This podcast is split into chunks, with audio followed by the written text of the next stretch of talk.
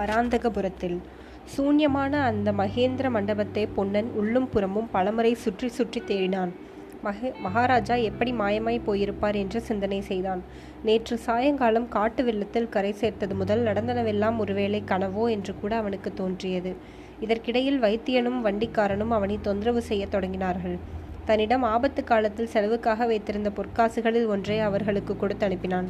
இளவரசருக்கு ஜுரம் முற்றி ஜன்னியின் வேகத்தினால் எழுந்து ஓடிப் போயிருப்பாரோ என்று பொன்னன் மனதில் தோன்றிய போகு பகீர் என்றது. அவனும் பித்தம் கொண்டவனைப் போல் அங்குமிங்கும் அலையத் தொடங்கினான். குடுகுடுவென்று நதிக்கரைக்கு ஓடுவான். மறுபடியும் மகேந்திர மண்டபத்துக்கு வந்து ஆசையுடன் நெஞ்சு திக் திக்கென்று அடித்துக்கொள்ள உள்ளே எட்டி பார்ப்பான். மனம் கலங்கியிருந்தபடியால் இன்னது செய்கிறோமென்று தெரியாமல் விக்ரமன் படுத்திருந்த வைக்கோலை எடுத்து உதறுவான். பிறகு வெளியிலே வந்து உறையூர் சாலையோடு கொஞ்ச தூரம் போவான். மறுபடியும் திரும்பி வருவான். இப்படி ஒரு தடவை அவன் திரும்பி மண்டபத்தை நோக்கி வந்தபோது மண்டபத்திலிருந்து சற்று தூரத்திலிருந்த ஒரு பெரிய இழுப்ப மரத்துக்கு பின்னால் ஒரு உருவம் மறைவதைக் கண்டான்.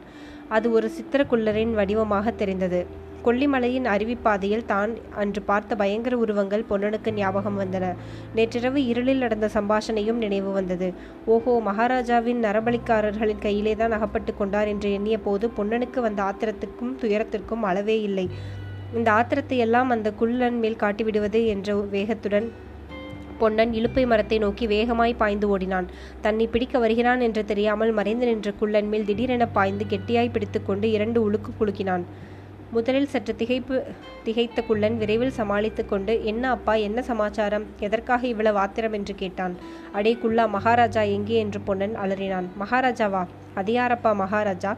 உடனே பொன்னனுக்கு தன்னுடைய தவறு ஞாபகம் வந்தது. உதட்டை கடித்து கொண்டு அந்த மண்டபத்தில் படுத்திருந்தவர் எங்கே? என்று கேட்டான்.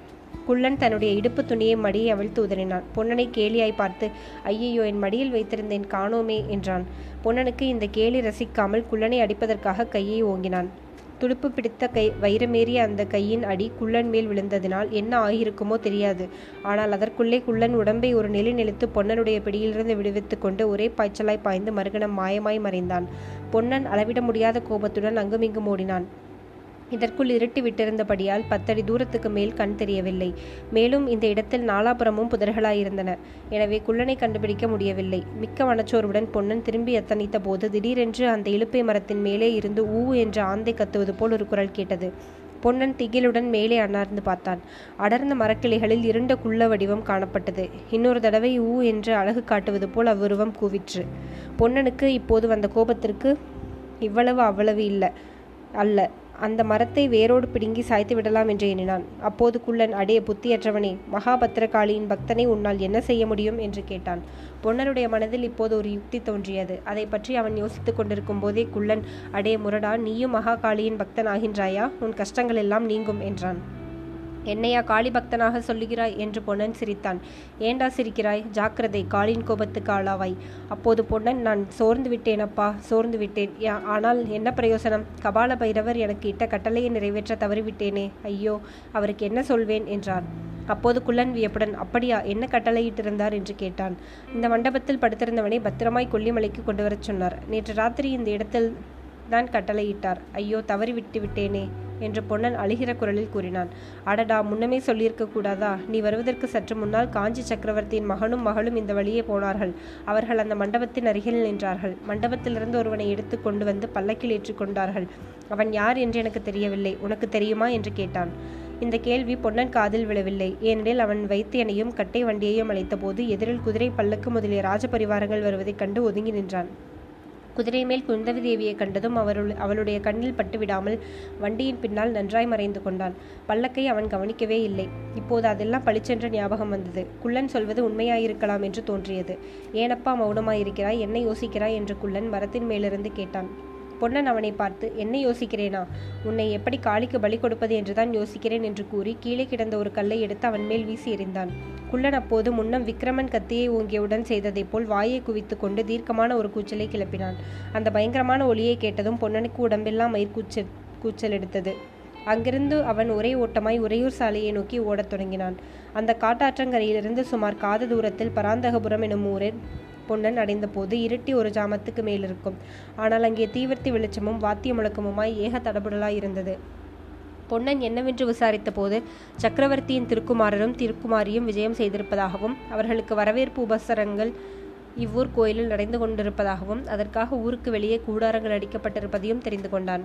அவர்கள் ஆலயத்தில் இருக்கும் சமயத்தில் தன்னுடைய சோதனையை முடித்துக்கொள்ள வேண்டும் என்ற எண்ணத்துடன் கூடாரங்கள் அடிக்கப்பட்டிருந்த இடத்திற்கு பொன்னன் விரைந்து சென்றான். ஊரைச் சேர்ந்தால் போர் ஒரு மைதானத்தில் கூடாரங்கள் அடிக்கப்பட்டிருந்தன. யுவராஜா மகேந்திரனும் குந்தவி தேவியும் கோயிலுக்கு போயிருந்தபடியால் இங்கே அவ்வளவு ஜனக்கூட்டமில்லை. சில காவற்காரர்கள் மட்டும் அங்குமிங்கும் நின்றார்கள். பணிப்பெண்களும் ஏவலாளர்களும் கூட கூடாரங்களுக்கு படுக்கை விரித்தல் முதலிய காரியங்களை செய்து கொண்டிருந்தார்கள். மைதானத்தின் ஒரு புறத்தில் கிழுவை செலிகளால் ஆன உயரமான வேலி அமைந்திருந்தது. அந்த வேலி ஓரமாக பொன்னன் சென்றான். ஒரு இடத்தில் இரண்டு பணிப்பெண்கள் வம்பு பேசிக் கொண்டிருந்தது அவன் காதில் விழுந்தது. ஏண்டி மரகதம் திருவெண்ணை நல்லூரில் போய் இரவு தங்குவதற்காக அல்லவா ஏற்பாடு இருந்தது? இங்கே எதற்காக தங்கியிருக்கிறோம்? என்று ஒருத்தி கேட்டாள். உனக்கு தெரியாதா என்ன? வைத்தியர் சொன்னாராம். நோயாளிக்கு அமைதி வேண்டுமென்று. பல்லக்கிலே நெடுந்தூரம் தூங்கி கொண்டு தூக்கி கொண்டு போனால் அவரது உடம்பு நெகிழ்ந்து கொள்ளலாம் என்றாராம். அதற்காகத்தான் ஆமாண்டி அது யாரடி? அப்பேற்பட்ட நோயாளி. அவனுக்கு இவ்வளவு தடபுடல் படுகிறதே.